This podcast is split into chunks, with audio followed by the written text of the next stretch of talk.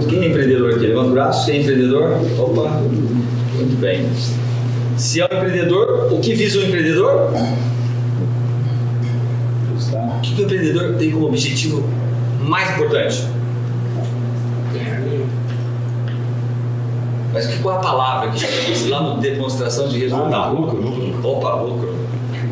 Então vou perguntar de novo. O que, que o empreendedor busca? Lucro. Lucro. E o que, que o empreendedor tem encontrado? Lucro ou prejuízo? Hein?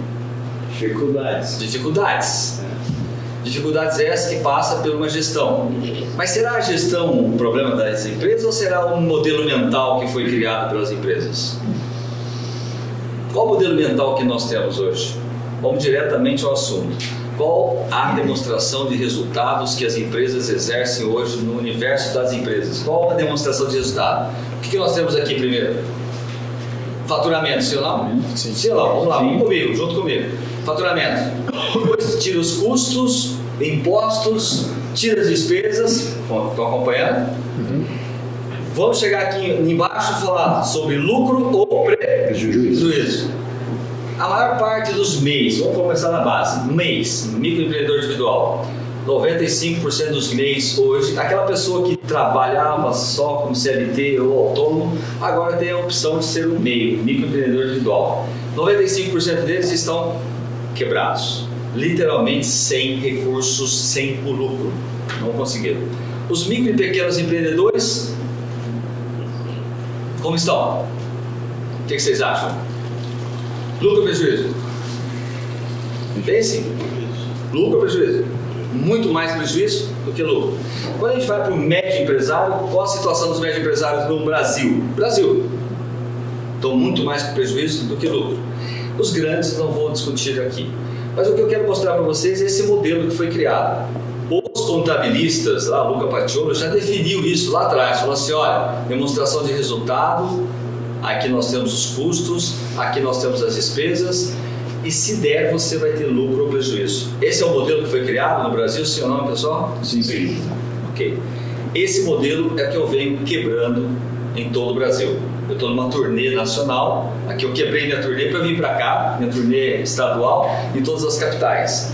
E aí o, o Vanderlei me pegou no meio do caminho e falou assim, olha, vai lá, queria que você fizesse um bate-papo com nossos empreendedores aqui, né, de Rolante, e falar um pouquinho sobre esse, essa experiência, como você, uma pessoa que veio do interior de São Paulo, com 37 anos, se tornou uma pessoa independente financeiramente. O que é independente financeiramente? Trabalhar só por prazer, não mais por necessidade. É mais ou menos assim, se você perguntasse para você hoje, se eu parar de trabalhar hoje, quanto tempo eu mantenho o meu atual padrão de vida? Pergunta, empreendedores, quais são as respostas daqueles que trabalham junto com vocês, são os funcionários e até os gestores? Quanto tempo? dois, três meses. Pesquisas agora recente desse final de ano em 100 maiores empresas do Brasil. 84% dos trabalhadores, desde o chão de fábrica até o gerente, 84% não passam de seis meses de sustentabilidade. Significa então que nós estamos com uma população aqui doente financeiramente, sim ou não? Sim. É diferente aqui, Rolante? Ou eu estou falando alguma coisa diferente? É, é igual? Tem muito parecido? É parecido? É sim. Álvaro, parecido? Muito parecido. O que, que nós estamos trazendo para esse universo? Se o empreendedor está doente, se os colaboradores dele estão doentes, nós temos que tomar algumas decisões. A primeira delas é qual o modelo mental que foi colocado também na vida pessoal dessas pessoas. Eu tenho uma empresa que tem um DRE que coloca a gente para decidir se tem lucro ou prejuízo aqui embaixo. De um outro lado, eu tenho a família. Vamos para a família agora. Posso ter salário, posso ter prolabore, sócio tem prolabore. Aquele funcionário CLT ou até o funcionário público tem o quê? Sa? Eu não entendi? Salário. Se eu tenho salário desse lado aqui, como é o modelo do orçamento financeiro das famílias hoje? Ganho, vamos pegar aqui salário, vamos pegar o salário para ficar fácil, seja sócio ou não. Salário, o que, que tira primeiro? Despesas. E depois fica o quê? Sobra ou falta? O que tem acontecido, senhoras e senhores, com as pessoas que são nossos irmãos? Falta ou sobra? Eu não ouvi direito. Falta. Falta. Se nós temos de um lado aqui, falta de. Do outro lado aqui, eu estou tendo prejuízo, onde nós vamos parar? Aí eu vou para um outro ponto para a gente fechar, fechar isso com mais facilidade ao entendimento. Os dissídios da categoria e até mesmo nós empreendedores com relação aos nossos produtos, quanto nós conseguimos repassar para aumentar esses produtos? Às vezes não muito, principalmente serviços, fica mais difícil. Mas vamos pegar o salário, que é onde a massa da nossa sociedade, a célula chamada família, onde ela mais impera. Essa sociedade, esta família, tem de dissídio nos últimos 5, 10 anos. Qual o maior dissídio que teve as categorias das atividades do Brasil? Não passou de 5%, senhor? Estou falando besteira? Não. Passou de 5%? Não. Não. É isso não? Estamos acompanhando? 5%. Então, as nossas famílias, aquelas que consomem os nossos produtos e serviços, não tiveram aumento mais do que 5%. Se eles não tiveram mais que 5%, significa então que eles só poderiam pensar em desenvolver acima de até 5%. E tem funcionário público que é mais grave ainda, eu frequento muito o Nordeste também, e lá uma grande parte é funcionário público, e eles não recebem há 5, 7 anos. Qualquer tipo de aumento, nem os 5% que estão recebendo. Aí se você pega, vou pegar os 5%. Quanto aumentou o custo de vida de nós aqui, senhoras e senhores, das nossas famílias? Vamos pensar só em nós aqui. Aumentou 5%? Do último ano para cá? Sim ou não? Não. 10. Média Brasil, 15 a 20% do, do, do custo dos bens e serviços dos custos dos produtos e serviços do nosso país aumentaram média 15 a 20%. Vamos pegar 15 para ficar no raso. 15, se eu conseguisse 5% aqui. Qual a defasagem da família? 10%. Em 5 anos, em 7 anos, quanto essa família perdeu de poder aquisitivo? Quanto? Posso pegar dinheiro aqui? Não. Tem problema? Posso pegar? Não tem problema. Essa nota de 100 aqui, bonita, linda. Não fico olhando muito, não. Cadê? Essa nota de 100 aqui, há 5 anos atrás, comprava uma quantidade, sim ou não, de produtos. Essa mesma nota hoje compra exatamente essa representatividade, a quantidade representa isso. É mais ou menos você comprar 80% a menos do poder aquisitivo das famílias brasileiras. Eu pergunto a vocês: nós estamos com um problema no Brasil, sim ou não? Sim. Aonde se deu esse problema? Onde se deu esse problema? Senhoras e senhores, depois nós vamos falar sobre isso. Esse problema se dá a uma ausência pura de, primeiramente, de poder aquisitivo perdido ao longo do tempo sem reparação. Qual a reparação? Nenhuma família faz um diagnóstico financeiro. Faz?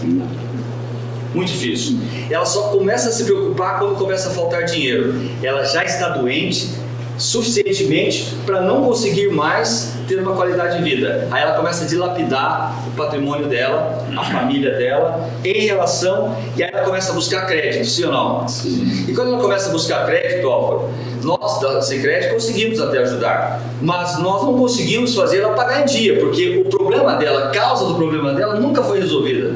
E aí eu entro com a Sicredi como sendo uma grande aliada da educação financeira do nosso país. Falo isso porque é o sistema cooperativo é o sistema mais justo que existe, da divisão. Soma-se para dividir. E aí a SOP, Educação Financeira, traz uma metodologia, um jeito de fazer. Um jeito de fazer que me levou à minha independência financeira com 37 anos de idade. Quando eu comecei a escrever, descobri que lá atrás, com 12 anos, eu tive um site que Deus falou assim: olha, eu vou fazer esse menino aqui ajudar as outras pessoas. Legal.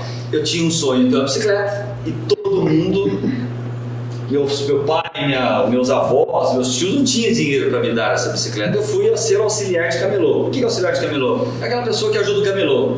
Silvio Santos fez a camelô. Eu fui auxiliar de camelô. Ok? Eu fiz uma palestra no SBT, ele falou assim, nossa, você é igual meu patrão. Eu falei, não, ele é patrão, eu fui só auxiliar dele, né? E aí foi uma coisa muito legal, porque eu não tinha condições de ter meu sonho realizado por meio dos meus pais. Eu fui fazer o quê? Fui trabalhar e me tornei esse auxiliar e em 10 meses realizei meu primeiro sonho da bicicleta. O que, que eu fiz com isso? Eu entendi que eu podia realizar muitas coisas. Falei, nossa, se eu posso com 12 anos comprar uma bicicleta super bacana, eu posso fazer tudo. E eu entendi também outra coisa importante. Qual era mais importante para mim naquele momento? Eu peguei o dinheiro do meu salário, do meu ganho lá que eu ganhava, era uma ajuda, e guardava parte dele a outra parte eu consumia em bala, sorvete, chocolate, sim. Eu era um jovem, né? Mas uma parte dele foi canalizada para o meu sonho. E aí eu comecei a perceber que o meu sonho era mais importante. E aí eu percebi mais ainda que trabalho e dinheiro é um meio para realizar sonhos. E aí começou todo um processo. Eu falei, puxa vida, isso aqui dá certo. Estudei, fiz o tiro de guerra, no interior de São Paulo era assim, não sei se aqui é tiro de guerra se é exército, mas lá era tiro de guerra fiz o técnico contabilidade, fui para São Paulo com 20 anos, já tinha 3 anos de sustentabilidade em São Paulo. Morei numa pensão durante 10 anos.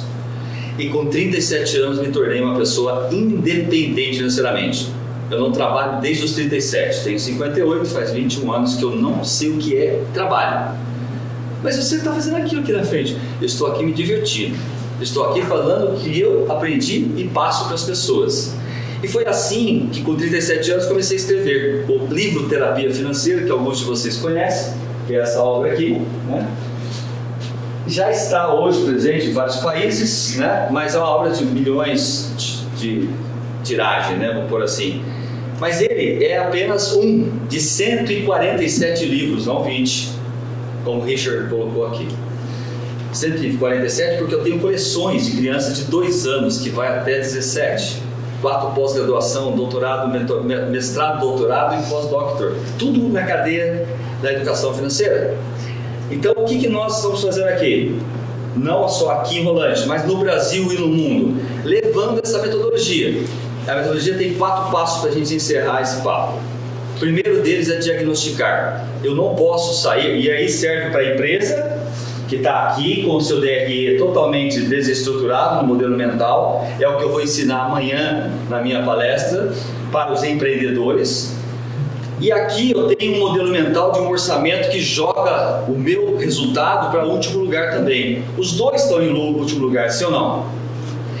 Eu trago isso à tona. O que foi para. Só uma perguntinha rápida que vocês vão responder. O que foi para mim na minha vida pessoal e familiar mais importante com 12 anos de idade? Meus sonhos ou minhas despesas, minhas guloseimas? Meus sonhos. O que me promoveu a ação de trabalhar? O meu sonho. De ganhar dinheiro? O meu sonho o que, que nossos pais fizeram com a gente? Bateram nas costas e falaram assim: filho, está na hora de você ganhar seu próprio dinheiro e trabalhar. O modelo mental que foi criado para os nossos jovens e nós que fomos jovens um dia, há mais, há mais tempo, lá atrás, também tivemos esse mesmo modelo mental. Então as pessoas trabalham pelo dinheiro e não pelos seus sonhos. E aí entra todo um trabalho de modelo, de comportamento e de hábitos que tem que ser destruído ou construído, na verdade, construído. E para a criança é mais fácil, sim ou não? Mais fácil. Com certeza, ela está livre, desembaraçada. Esse método ele traz quatro pilares, porque o primeiro é diagnóstico, eu preciso saber exatamente onde eu estou.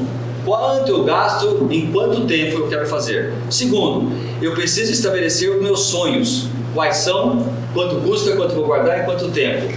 Eu preciso ter um orçamento aqui que não priorize mais aquelas despesas em segundo lugar depois do ganho, e sim os meus sonhos, depois das despesas.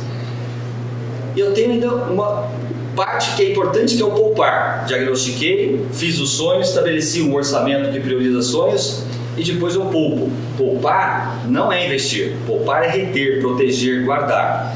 Com esses quatro pilares eu mudei a minha história a minha vida foi fechada em cima disso e hoje eu dissemino isso para o Brasil e para o mundo. No ambiente empresarial, eu trouxe uma novidade. Eu não tenho mais o lucro na última linha. Eu trago ele depois do faturamento. Ele precisa estar em primeiro lugar. Não existe abertura de negócio hoje orientada pela DSOP que não seja com lucro em primeiro lugar. Então, aqui nós temos um DLRE, demonstração de lucros e resultados do exercício. E aqui nós temos um orçamento financeiro de SOP. Fato ganho, menos os sonhos, menos as despesas. Simples assim. Esse é o meu mundo, é o que eu faço hoje, todo dia da minha vida, como missão. Não recebo nenhum centavo de nenhum direito autoral dos meus 147 livros. Tudo isso está dentro de um projeto social que eu estou levando para o mundo. Multiplicamos pessoas, temos franquias de educação financeira, temos hoje vários países que estão adotando essa metodologia, temos hoje, ensinamos inglês e espanhol aqui no Brasil por meio da educação financeira, com parcerias de grande.